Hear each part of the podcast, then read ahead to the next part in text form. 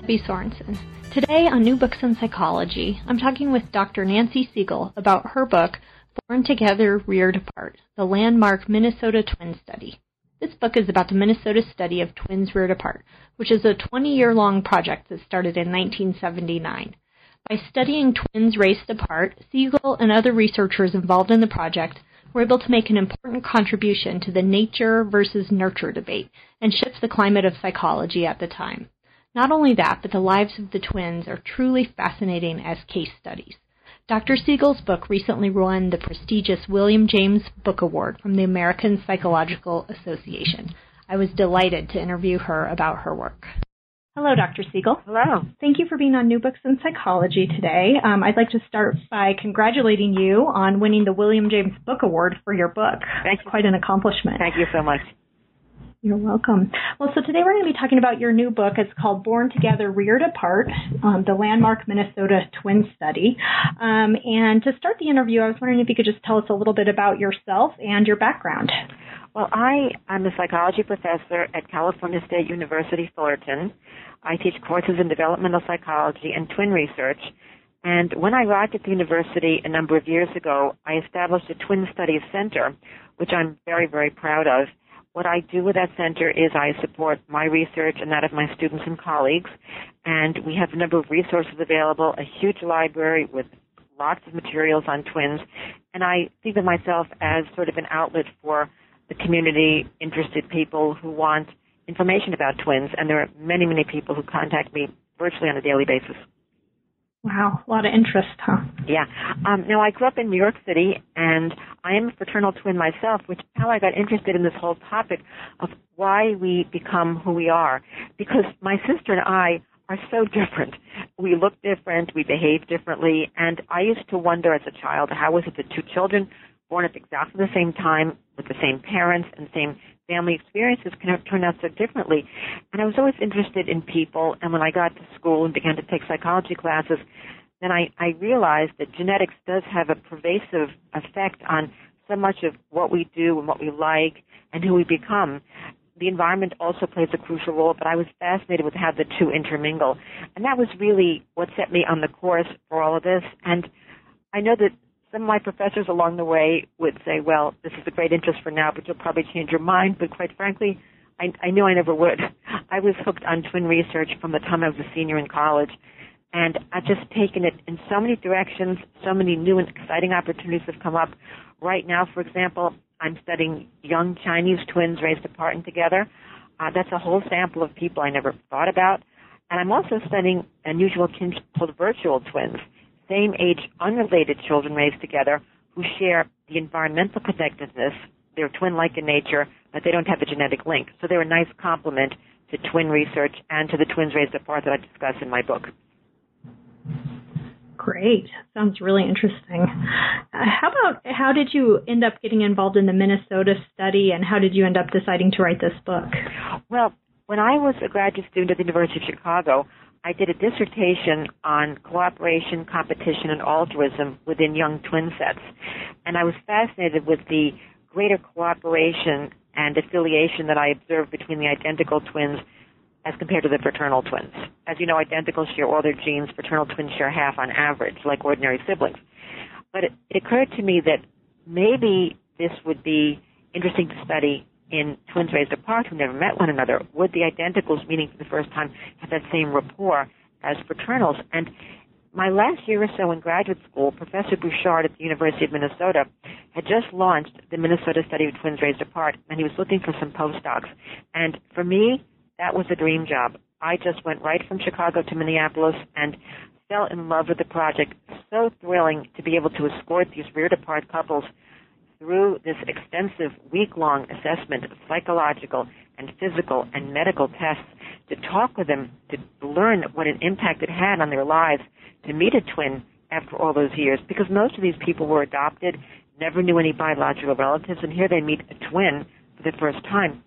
And there had been three previous studies of twins raised apart, one published in nineteen thirty-seven at the University of Chicago, one published in nineteen sixty-two in Great Britain, and one published in nineteen sixty-five in Denmark. So these were all twins raised apart studies published in comprehensive volumes. Now, Professor Bouchard and I talked about this, and we tried to do a book in nineteen eighty-five when the study was only about um, seven years old. But then it occurred to us, particularly to him, that we'd be better off publishing papers and getting our material into the edited scientific literature. And the reason for that is that the study was controversial. When the study began in the late seventies, uh, continuing into the early eighties and nineties, in the early seventies, sixties, the idea of genetics influencing behavior was very, very controversial. People were much more intent upon what good parenting and interventions could do. Not that we're saying they can't, but people who seemed to be ignoring the genetic component, although enough people were interested in it so that we could get the study going. But at any rate, it was important to get the scientific articles out there and to delay the book. Well, as you know how things go, people got interested in publications, and the book never got written. So then I left the study in nineteen ninety-one. It actually continued till nineteen ninety-nine. But I came to California in nineteen ninety-one, and I established my own research center here. And I found that I loved writing books, and I wrote a book in nineteen ninety-nine called Entwined Lives, which was an overview of scientific research on twins, but for the general public. And then I wrote a book called Indivisible by Two in two thousand five, which is a compendium of essays on fascinating pairs of twins, kind of a, an Oliver Sacks's The Man Who Mistook His Wife for a Hat book, only mine is on twins, where I present the humanity and the science behind their lives. And then in twenty eleven, I published a book called um, Someone Else's Twin, which is about a pair of Spanish girls who were reared apart from birth only through um, a switch at birth case, where one was accidentally taken from the nursery and put in the wrong location, and so an unrelated pair grew up together. So they found each other at twenty-eight. I actually went down to the Canary Islands in, in twenty oh nine to study them, and it was absolutely fascinating. But then I wanted to write another book. And my boyfriend actually said to me, has anybody ever written a book on the Minnesota Twin Study? And I thought, you know, there it is. I mean, no one ever mm-hmm. had. And I knew that was a natural for me. I mean, it was the perfect fit. It it was important to get that book out because, for once, we could get all the papers in one place. See, one of the problems is that because the study was so comprehensive, the material was published in so many different sources, in psych journals, in medical journals, in all kinds of journals, so that you rarely knew about the study outside of your own specialty. And in fact, one of the accusations from our critics was that we didn't publish the material, which was a lie. At this point, we've published between one hundred sixty and one hundred seventy articles. So at any rate, I thought it'd be great to really pull this together and into a single volume. And I'm so glad I did, because it gave me a chance to revisit all those wonderful moments with the twins, with the investigators, to go back to Minnesota, redo my walks through the labs, and talk to some of my colleagues. I had just the best time, and Doctor Bouchard gave me full access to all the files. And there were files I discovered that I didn't even know about, letters, correspondence, charts. I mean, it was, I had so much fun doing this. And I really felt like this was an important historical document that really needed to be placed into the psychology field, and and it really stands in line with those three previous studies that I mentioned earlier. Mm-hmm. So your enthusiasm comes through in the book, because there's so much information from these studies that are presented in your book, and it's um, you know really fascinating research. Well, you know, it was it was a little tricky to know exactly how to pitch it, because in many ways it's a very scientific book, but it also has a lot of the details about the twins, you know, the human interest mm-hmm. things, the, the unusual similarities between the Jim twins, who both had mixed headache syndromes, both married women with the same name, and both smoked Salems, and both did their fingernails to the nub. I mean, it has a lot of that stuff in there, too, which I think really makes the data come alive in ways that you yeah. just can't get if you're only reading the scientific statistical material. So I really tried to make it available and accessible to everybody, and I think I've done that. And what mm-hmm. I also wanted to capture in the book was just the messiness and the excitement of doing science, because it's not a clean process. You you have to study what's there at the time. As I say in the book, we gave interest inventories the same day we did I Q tests. We did personality assessments the same day that we did psychiatric interviews. And so the way the book is written is chronological, not topical, because I wanted people to get a sense of what happened in the beginning, what happened toward the end. That's why you've got chapters that are all disconnected with different topics, mm. but, but that's how it was. And I'm really glad I did it that way because it's really a faithful representation of what that study was all about. Mm-hmm. Yeah. Well, I really enjoyed that combination of the statistical and anecdotal information. And then I loved looking at the pictures of all the different twin pairs that you have throughout the book, how similar they look to different ages. It's really yeah, that helps that as one, you're reading. I know the one you're talking about, they're just fantastic. I have a pair of twins who were raised on different sides of the river in Louisiana, in New Orleans, and they sent me pictures from when they were infants, nine-year-olds, twenty-three-year-olds, and fifty-year-olds. And when you put them next to each other, I mean, you can just see the similarity in the aging process, really quite mm-hmm. striking. Mm-hmm. Yeah. So tell us, you, you kind of mentioned the climate of psychology research. Tell us a little bit about what was going on in psychology at the time that the study started up in the seventies. Well, when the study started up in the late seventies, there was very much an environmental perspective that was pervading psychology. Uh, people kind of gave a nod to the idea of genetic influence, but people were very concerned with the environment, with intervention, and people were worried about discrimination. Uh, race differences, sex differences, that sort of thing. So people were really afraid to even get into this area. But at the same time, there was there were advances being made in genetics. There was the discovery that Down syndrome was a result of an extra twenty-third chromosome. And there was discovery of the genetic basis of phenylketonuria, which is a metabolic disorder. So there were advances that were being made which linked genes to behavior.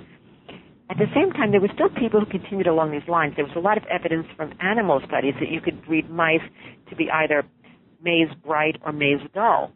And so the genetic perspective was in the minds of a number of people. So by the time the study began in the seventies, the atmosphere was just fluid enough so the study of reared apart twins was possible.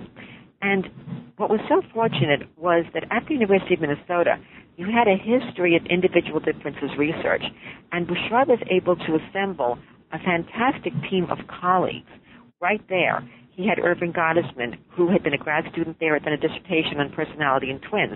He had Auke Tellegen, who was a personality uh, expert.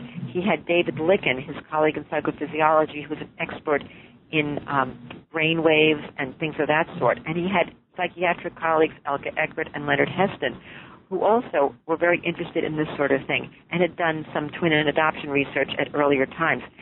The other advantage at the, at the University of Minnesota was that the medical school was right on the campus, which is unusual. That's not the case in most colleges. And so we were able to construct a very comprehensive assessment where we simply had to walk twins around. We didn't have to drive them anywhere. We just walked them from one building to another. So that really contributed a lot to the success of the project. Great. And um, could you talk a little bit about why twins are so important in psychology research, and especially these twins who are raised apart? What is it that they contribute that's unique? Right. Well, first of all, the classic twin method compares the similarity in identical twins to that of fraternal twins.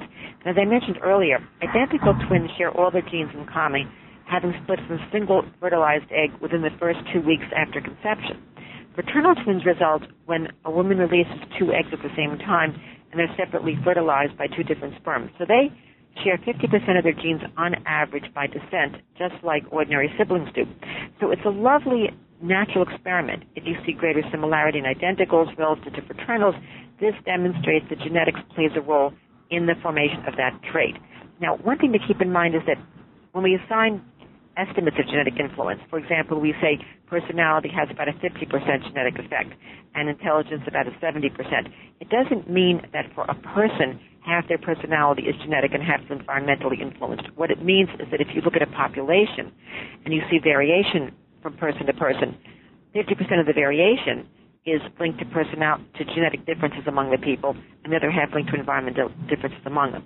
Now, one concern with twins raised apart, of course, is that identical twins in particular might uh, copy for one another, might exchange information that might be relevant to the trait you're measuring, so what you're seeing is an environmental effect when you think you're seeing a genetic one.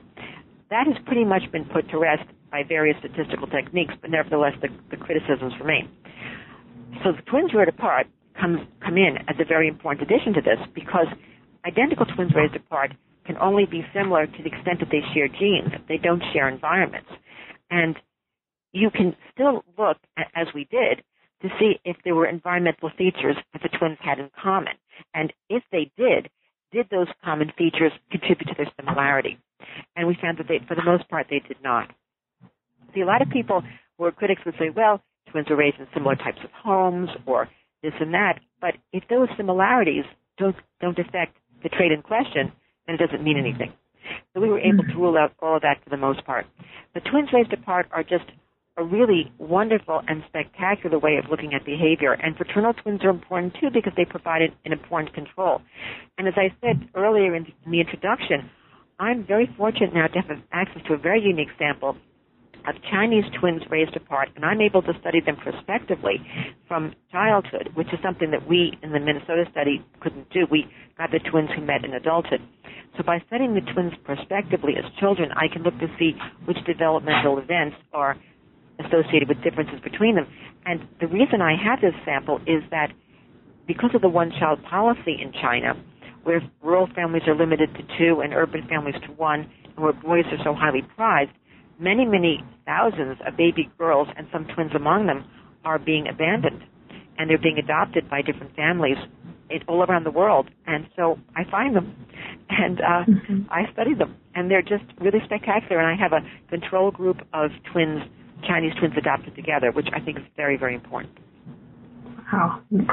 Nice way to get a, a big sample to have all the, yeah. Now, the first chapter of the book is about the, the Jim twins and some of the early days of the twin research. Can you just tell us about how the study got started? Sure. I, I thought this was really interesting in terms of what you're saying about how it sort of happens not necessarily in this very linear type of fashion. Exactly. Well, you know, Doctor Bouchard always thought about doing a twin reared apart study, but never really thought about how he was going to get the twins. It seemed really difficult to find them. And then in, nine, in nineteen seventy-nine, in February, a pair of tw- twins in Ohio, Jim Lewis and Jim Springer, met for the first time at age thirty-nine.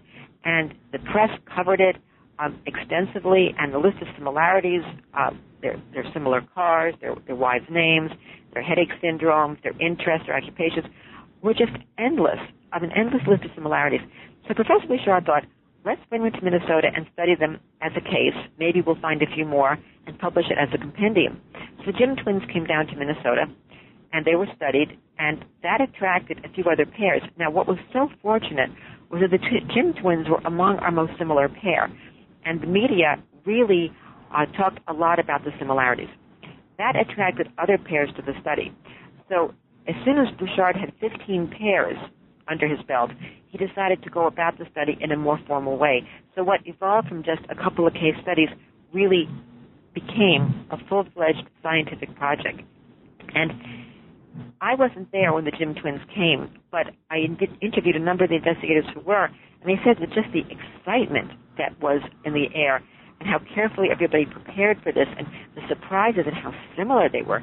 You know, I think that even people in Minnesota who had a genetic perspective in mind were still surprised by all the similarities. And I remember looking at some of the earlier papers where Bouchard figured that some of the social attitudes, like political attitudes, religious attitudes, social values, would probably have family effects.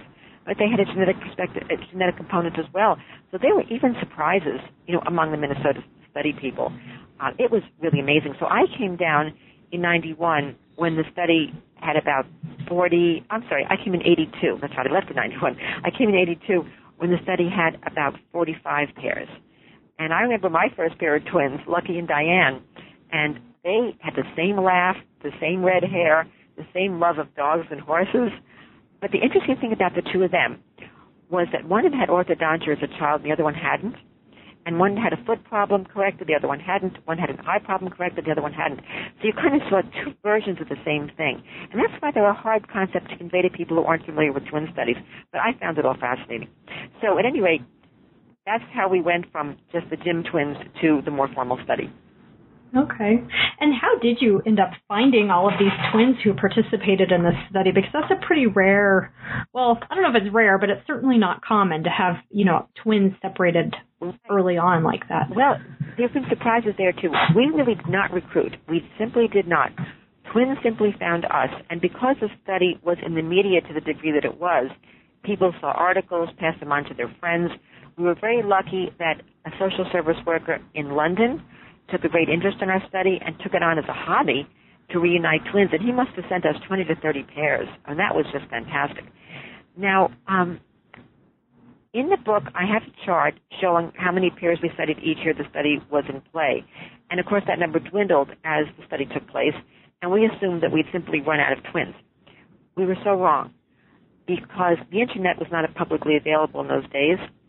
Since I've left Minnesota and come to California, twins have been finding each other, and I've been studying them to the degree that I can and writing about them. The Internet has led to reunions, Facebook uh, connections. You know, you can do searches now. Some of the Chinese twins that I study, the young kids, so the moms may post pictures on adoption websites for parents of adopted Chinese children, and they notice a picture that looks like their child, and that's how the kids meet. It's just amazing. I mean, there's so much, so many more resources available now, and it just makes me think that had this all been available back then, we could have been in business another twenty years. Mm-hmm. You know, I thought it was interesting how many cases of mistaken identity led to people find each other, that they'd be at a restaurant or something and someone would call them by the wrong name and they'd figure out they were a twin and they didn't even know it. Yes, that is truly extraordinary. And I think the best example I can give you for that is a pair that was not in the study, but the pair that I studied in the Canary Islands that I write about in my book, Someone Else's Twin, because the unrelated pair was raised together for twenty-eight years, and the single twin was raised apart, of course, as well. And over the years, they both told me that people would call them by their wrong names. People would come up to them at bus stations and hug them, ask them where they were, and they would just have no recollection of being in a certain place at a certain time.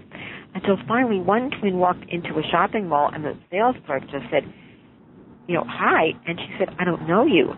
And the girl walked off in a huff, but came back a few days later to return a T-shirt. And this time the shop, the clerk said, you've got to meet. And she arranged for a meeting that evening. And that's how that all came about. And, you know, one thing I've noticed that's fascinating is that the reared apart twins, when they meet, identical or fraternal, it's a pretty joyous reunion. After all, you're meeting a twin, you're an adoptee. It's an amazing connection. But that's not so for the switched at birth ones. And we only had one switched at birth pair in our study. And there've only been about seven or eight documented switched birth twin pairs out there. And the reason why that's not such a joyous occasion is that parents suddenly discover that they are not raising their children whom they've wanted to raise. And who you are is no longer, or who you think you are is no longer who you are. Your parents are not your parents. Your siblings are not your siblings. You should have been raised someplace else. So this was all because of a mistake that some hospital worker made. And so people are shocked. People are resentful. Uh, the twins often get along, and usually do get along, and they're usually pretty good friends, but nevertheless, it's a reshaping of everyone's identity. So those are the rare subset of cases that are really quite different from the point of view of the twins' close relations. Mm-hmm, mm-hmm. Wow, I would imagine such mixed feelings. You love this person, but you find out it's not who you thought it was all these years. That must be really confusing.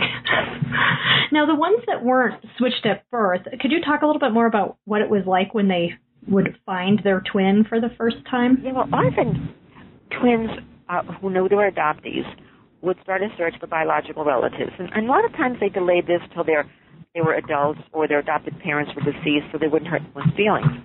And along the way, they would discover a twin. And that became the most important person to search for. Now, in the case of the mistaken identity people, there were seventeen or eighteen cases like that. Uh, these were people who sometimes knew they were adoptees, sometimes didn't know. But um, the, re- the resemblance was strong enough that they would pursue this. And they were shocked and thrilled, really, to discover a twin because they were adopted and they knew that they were not part of their family. So to discover a twin was amazing. But the idea of being confused all your life with somebody else, you know, we all figure there's a double out there somewhere, so people don't take it seriously. Um, but I can tell you one of the most amazing stories involved a set of identical triplets.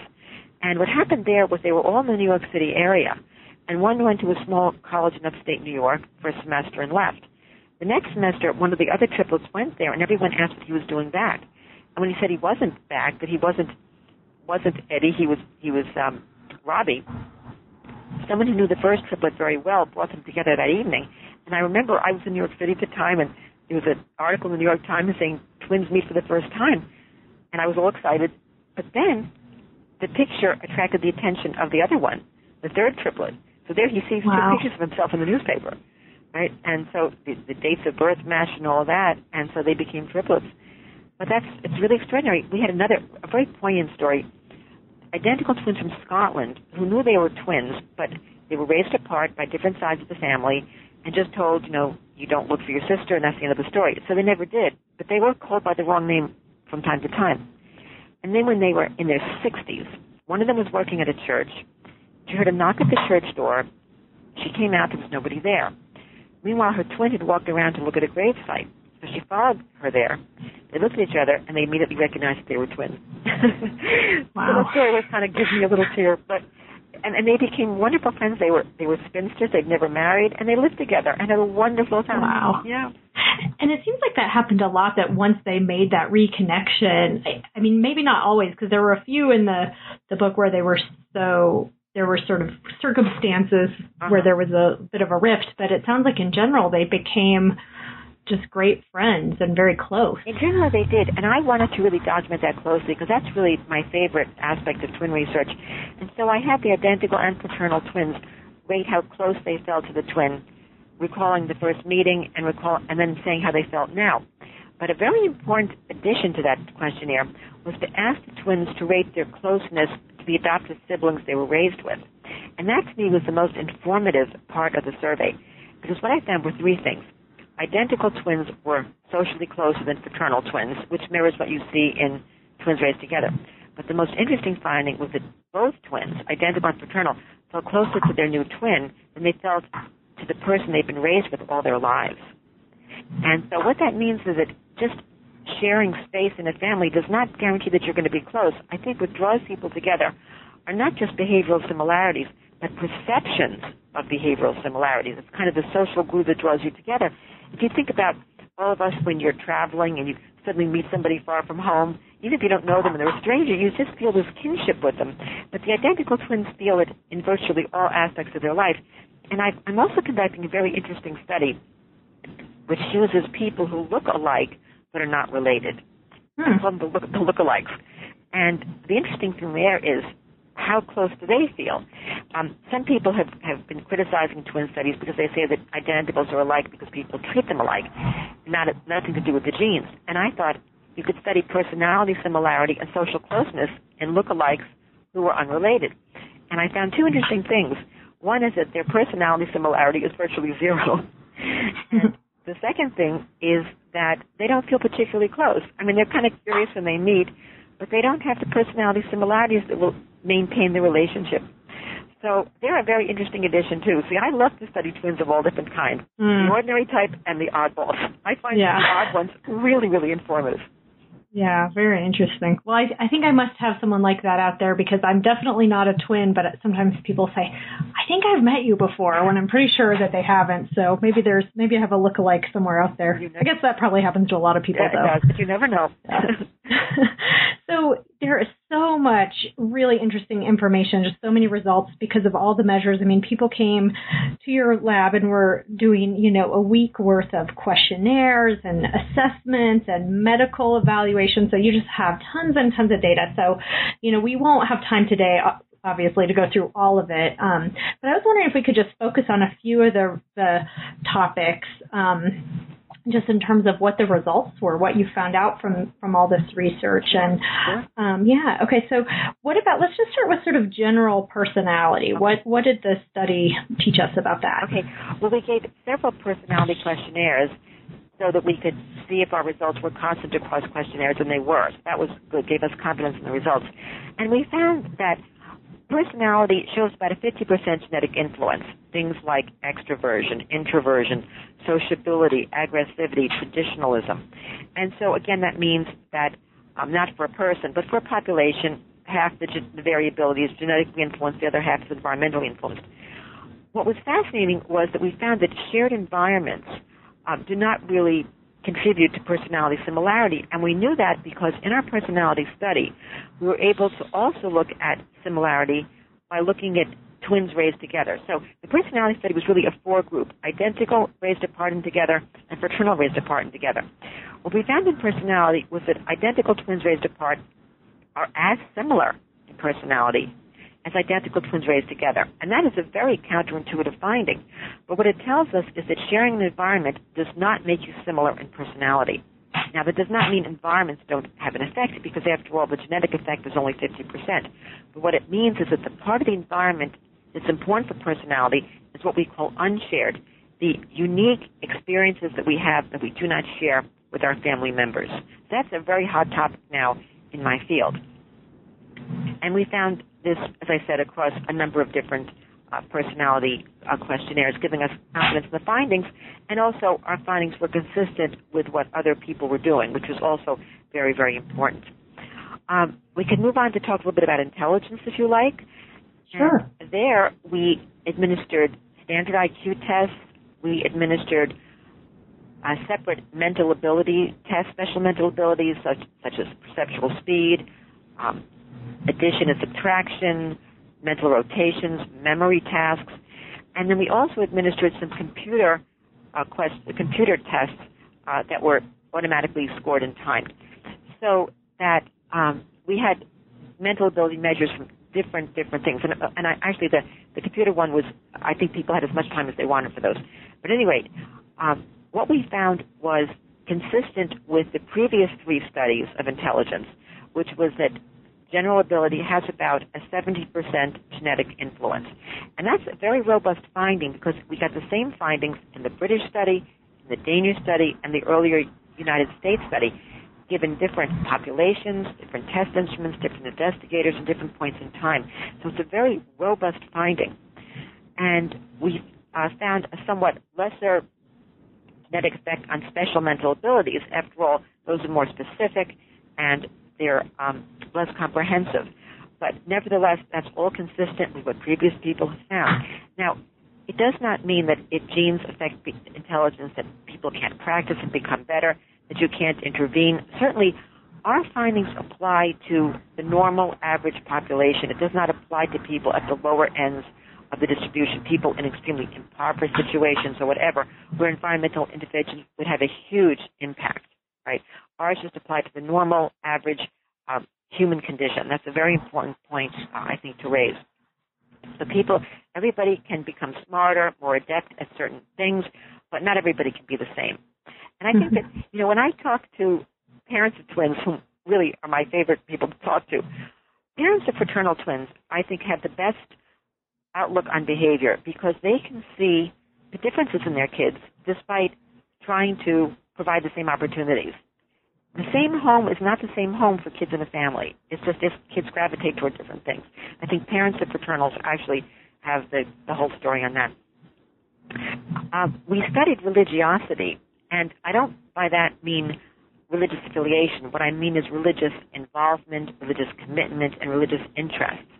And many people assumed, as we did, that we would find a largely environmental effect on that. And in fact, previous studies had found that, because they mostly focused on children who are under the thumb of their parents and really have to do what parents want. But in this adult population, it turned out that, again, about fifty percent of religiosity was linked to genetic findings. And I have a great case study that I write about in the book. Debbie and Sharon, raised apart from birth. Debbie raised in a very religious Jewish home, and Sharon raised in a very religious Christian home. And both of the twins were affiliated in the religion of their particular household. When they met, they realized that both were very religious, but in different ways. And they both understood their religiosity in ways that their adopted siblings did not, because their adopted siblings were not as religiously committed as they were. And they also discussed the idea, should we switch to become the same? And they both said no, and they both said, we respect each of you more for not wanting to switch, because that means you're really fully committed. So they really understood one another in, in ways that were just perfect. And they really, um, when they visit each other, they take part in each other's religious activities. So that was a really interesting finding that was replicated in subsequent person, uh, religious questionnaires and things of that sort. And I devote quite a bit of space to that in the book. Um, there are so many things we can talk about, as you say. Um, another one, I talked about twin relationships already. Um, another one is age at first intercourse, uh, sexual orientations, things of that sort. Now, we didn't really have enough pairs to say definitively if sexual orientation is genetically influenced or not. We had some very suggestive case studies, uh, we found more identical male twins where both were homosexual. In our female identical twins, and we're talking about just subsets of pairs here, um, we had about five or six identical female pairs, and none of them were were similar. In other words, if one was gay, the other one was not, suggesting, and we suggested in our paper that came out in eighty-six that genetic effects for homosexual homosexuality were stronger in men than in women. And a lot of critics said, how can you say that with such a small sample? But I must tell you that a large study published two years ago from Sweden found exactly the same thing. Mm. So that, you know, we, we were maybe a little bit ahead of the game in that one. But one thing I know is that this, uh, you can use twins to study virtually anything. Now, another area was job satisfaction. How happy are you with your job? And a lot of people think, well, it's it's lunch hours, it's vacation times, it's it's how many breaks you can take. But that makes everybody happy. Um, and that has no genetic component to it. But when you talk about things like, does your work give you a sense of satisfaction? Do you feel you can use your talents? Um, are you able to be creative? Those are the kinds of things that show genetic influence, because those are the kinds of things that people value differently on a job. Hmm. Wow. Now, well, that's really interesting. So the, that seems to be a trait that the twins were, the, the identical twins were pretty um, similar on. Right. The kinds, yeah. they, there was some similarity in the jobs they took. Um, mm-hmm. And if they had different jobs, they could just imagine themselves doing what the other one did. But that was much less the case for fraternal twins. But it was interesting mm-hmm. that in terms of job satisfaction, you can kind of divide it into two areas. The extrinsic ones, such as lunch hours and study break or, or breaks, and the kind of intrinsic values that are the satisfaction that you get as a person in terms of what you value, are you able to use your creative talents, things of that sort. And that's the part that showed a genetic component, although not as strong, but about thirty percent, but mm-hmm, nevertheless. Mm-hmm. Um, one of the areas we found a very high genetic component was brainwaves, and that the degree of similarity in the twins raised apart was as alike as twins raised together, up in the point nines, um, you know, ninety percent, which is really, really high. We found a strong genetic component on height, somewhat less on weight, uh, primarily due to the female twins. Females tend to just be um, a little more malleable when it comes to the environment, due to the differences in pregnancy, in, in hormonal distributions, in um, exercise and diet. So, and men are, of course, lot, not affected as much by those things. So that weight seemed to have a stronger genetic component in men than in women, and that's something that previous investigators have found as well. Mm-hmm. So this is great. This is kind of the statistical end of all the information that you gathered. I wonder now, could you maybe just talk about some of the anecdotal um, examples? There were so many, um, just fascinating. Yeah, there, there are so many. And I'll start with the fireman twins, Mark and Jerry. Um, people will love to read about them in the book. They were raised apart in New Jersey, thirty miles or so. And both of them were volunteer firefighters, which is how they got reunited. What happened was that Jerry went to a volunteer firemen's convention that Mark did not attend. And while the twins were ninety pounds apart at that time, their resemblance was so striking that someone from Mark's firehouse saw Jerry and just asked him a whole lot of questions about where he was born and his birthday and all those sorts of things. And he was convinced, knowing that Jerry was adopted, that they were twins.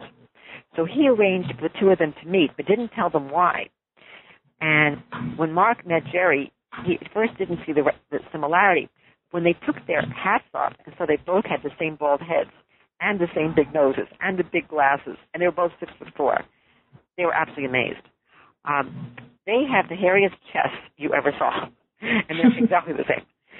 They also have this quirky habit of holding their beer glass or a beer can with the pinky finger underneath. And one thing we did notice were all these little quirks that identicals but not fraternals would share, or maybe just a few fraternals. And one of them is holding the beer can with the pinky finger underneath. Now, why do people do that? You can raise a number of, of explanations. Their hands are more comfortable that way. They don't want to spill the beer. It's too precious. Um, you know, lots of things. And you normally wouldn't think of that unless you saw them in twins raised apart, because if, if a single person held the beer can that way, you'd think, well, who knows, maybe he just does it for some reason, or he modeled somebody doing that. But these twins are not copying each other because they both did it independently. Mm-hmm. So um, mm-hmm. It turned out that, that aside from being volunteer firefighters, Mark and Jerry had similar occupations. One installed chemical fire suppression systems in hotels. The other one installed um, burglar alarm systems. And they both drove trucks for a while. So they had a lot of similarities. Terry and Amy uh, were another pair who were raised in Vermont. And they actually were fraternal twins raised apart. But the reason I want to mention them is that they were the only pair of fraternal twins we had, and I think the only pair in the world, to ever meet through mistaken identity because they looked so much alike. And they, what happened was that they lived fairly far apart in, in Vermont until Terry moved closer to Amy's home, and everyone started calling her Amy. So she finally got a hold of Amy's mother and called up and, and got Amy's address, and they met. And it turns out that they both had this unusual hair condition where their hair doesn't grow. It's sort of a light blonde, brittle, and very, very coarse, or very, very coarse in some places, fine in other places, but doesn't grow. And they had very sparse body hair. And that really upped their similarities, their facial uh, configurations, which were similar to begin with. So when they came to the lab, we thought, see, are they similar fraternals or different identicals? We didn't know until the blood bank told us that they were, in fact, similar-looking fraternal twins. They were fascinating. And then we also had a pair of twins raised in New Zealand, a male-female pair, who didn't meet until they were seventy-five years old. And the reason we found them was that we had another pair from California who met when they were sixty-nine. And I got that pair into the Guinness Book of Records thinking they were the world's longest separated pair. Time went by. I looked at the Guinness Book and said, the pair from California was the lo- longest separated pair from the U S, but this pair in New Zealand met at seventy-five. And I thought, we have to find them. Bouchard said to me, you'll never find them. I said, I'm going to find them. Two phone calls later, I had them on the phone, and they came to Minneapolis. Since then, would you believe, just about two weeks ago, I found another pair of twins who met at, who have not met yet, and they're seventy-seven years old. Wow. So I'm working on that. I'm working on that. See, my work never stops. But but these are fascinating cases, and, um, you know, they're so valuable, and I, I just want to study as many as I can. Yeah, so interesting. Well, it sounds like you have plenty of work to do ahead because there's so many pairs out there and so much information still that you're still working on. Yeah, there are pairs out there, and you know, quite frankly, we don't have a clue as to how many are out there. I will say that because of mistaken identity, identicals will meet more often than fraternals, and in fact, even though more fraternals are born in the population, we had probably twice as many as identicals in our in our study, as because they had an easier time of meeting, and they were mm-hmm. also a younger group because they met earlier. Fraternals have to meet by going through more formal searches, but now with the internet, you know, who knows, that might change. Yeah. It does make you wonder, though, how many separated twin pairs are out there that, that have no idea. Yep, we'll never know, yeah. and and how many switch at birth ones too. You see, here's another thing: all the switch at birth twins I know about were identical who met to mistaken identity. When twins are switched and they're fraternal, it's very unlikely they'll ever meet. Mm. Yeah. It, it would take some chain of events for, for people to become aware of that. Absolutely. Yeah. So you've mentioned that the twin study, there is some controversy, especially early on, and there's been some different kinds of criticism that, that has come up over the years. Can you tell us about some of the major ones and how you'd like to respond to those? Sure. Uh, one of the criticisms is that the twins lived in similar homes, and all those environmental effects explain the similarities, and the genetics do not. So as we interviewed the twins, we made very careful records of the similar home features to see if they were related to their similarities in observed behaviors, and they were not. We were criticized for um, the fact that twins probably conversed with one another when they were in Minneapolis. Now, we were very, very careful to keep the twins as far apart as possible. We did a very um, in-depth explanation of the study with them when they first arrived as part of the informed consent procedure. And we explained that it was important that both of them finish certain protocols uh, without discussing it. If they have questions, ask an assistant. Uh, we had assistants there all the time. We kept them apart as they did questionnaires.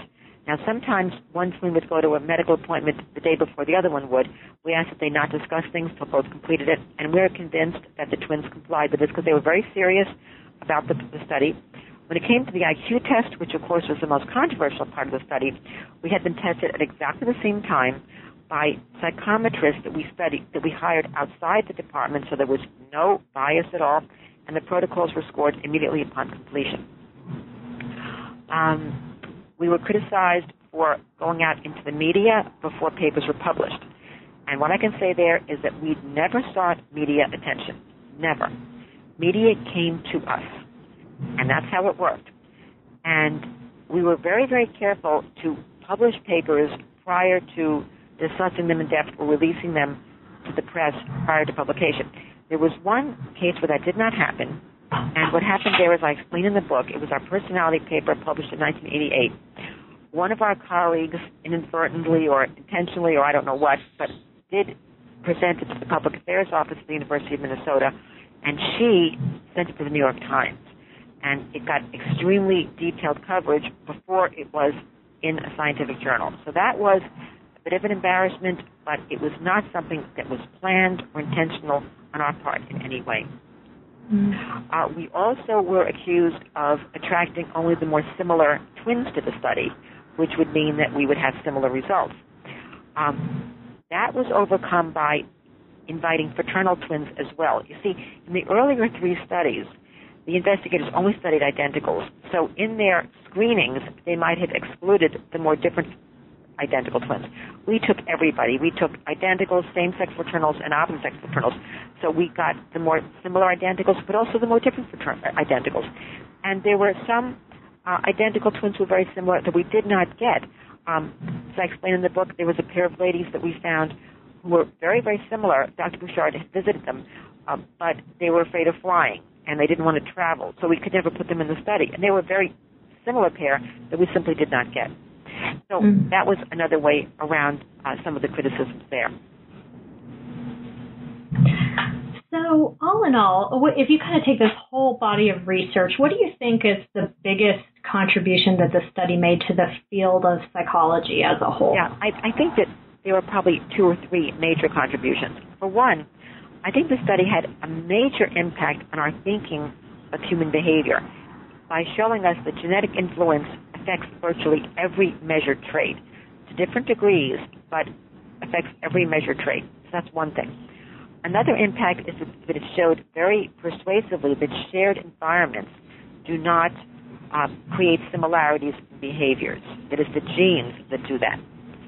Uh, now, we also had twins with very different environments in some ways, and that showed up in their differences. So we also showed that environments do matter. Um, that was a big part of the study. None of our correlations were one.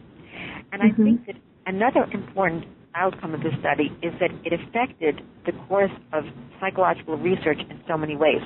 It influenced other investigators, not just in psychology, but in other fields, to rethink their findings, to bring a twin perspective to their work. You will now find twin research in industrial relations. You will find it in economics. You will find it in political science.